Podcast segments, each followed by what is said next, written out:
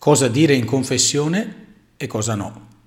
Ottava puntata della rubrica Storie dal confessionale. Ogni tanto tra confessori ci si confida, sempre conservando il massimo riservo, e si condividono esperienze fatte nel ministero.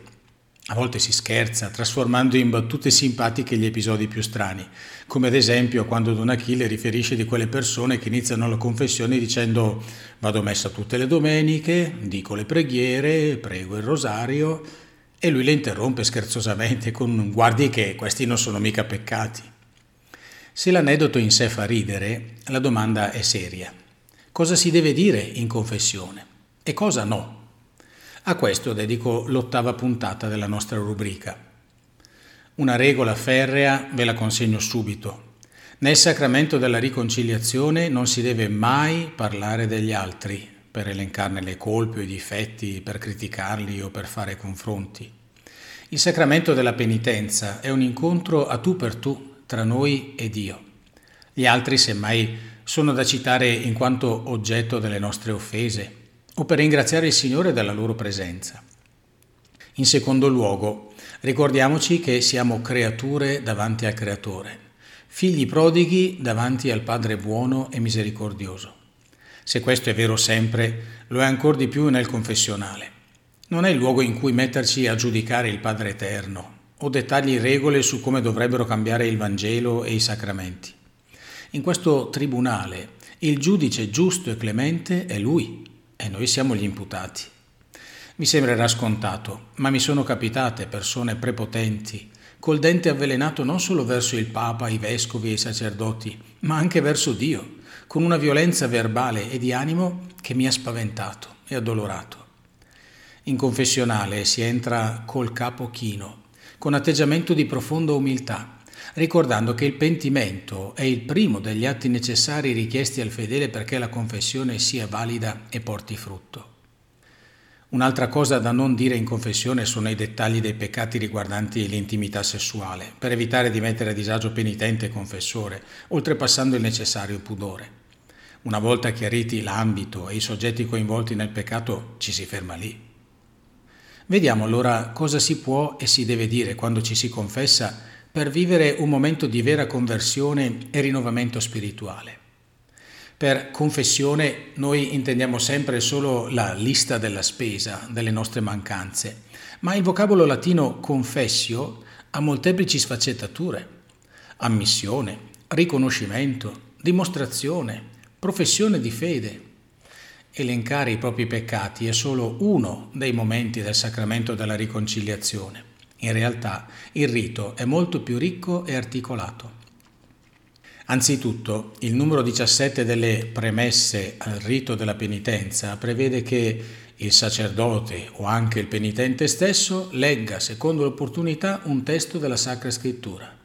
È infatti la parola di Dio che illumina il fedele a conoscere i suoi peccati, lo chiama alla conversione e gli infonde fiducia nella misericordia di Dio. Quanto spesso si tralascia questo punto fondamentale, non solo durante la confessione, ma soprattutto nella vita quotidiana di un cristiano. Se manca il confronto con la parola di Dio, si finisce per confessare peccati inesistenti o considerare cose da nulla delle colpe molto gravi, perché ci si confronta col mondo anziché con la verità che è Cristo. Questo è il motivo dello smarrimento del senso del peccato, come argomentavo nella quarta puntata della nostra rubrica.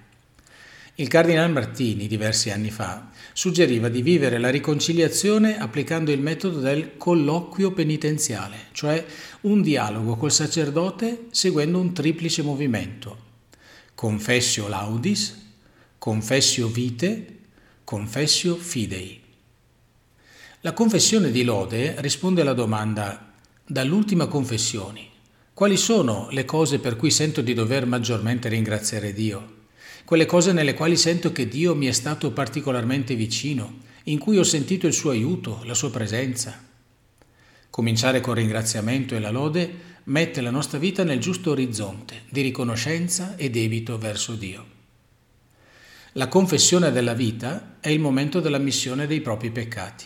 Ovviamente è giusto e sempre valido esaminarsi secondo i dieci comandamenti come ci hanno insegnato da piccoli, ma in questo momento ci si potrebbe chiedere Dall'ultima confessione, cos'è che, soprattutto davanti a Dio, non vorrei che fosse stato? Che cosa mi pesa? Una lista di peccati ci potrà anche essere, specialmente se si tratta di cose gravi e precise, ma qui si tratta soprattutto di mettere davanti a Dio le situazioni che abbiamo vissuto e che ci pesano, da cui vorremmo essere sgravati. Un'antipatia da cui non riusciamo a liberarci e non sappiamo se c'è stata o meno una colpa da parte nostra, una certa fatica nell'amare, nel perdonare, nel servire gli altri. La confessione o professione della fede, infine, è la preparazione immediata a ricevere il suo perdono. È proclamare davanti a Dio, Signore, io conosco la mia debolezza, ma so che tu sei più forte. Credo nella tua potenza sulla mia vita, nella tua capacità a salvarmi così come sono adesso. Affido la mia peccaminosità a te, rischiando tutto, la metto nelle tue mani e non ne ho più paura. Questo metodo ci aiuta a vivere l'esperienza di salvezza con fiducia e con gioia come il momento in cui Dio entra nella nostra vita e ci dà la buona notizia, vai in pace. Mi sono preso carico io dei tuoi peccati, della tua peccaminosità, del tuo peso, della tua fatica, della tua poca fede, delle tue interiori sofferenze, dei tuoi crucci. Li ho presi tutti su di me, me li sono caricati perché tu ne sia libero.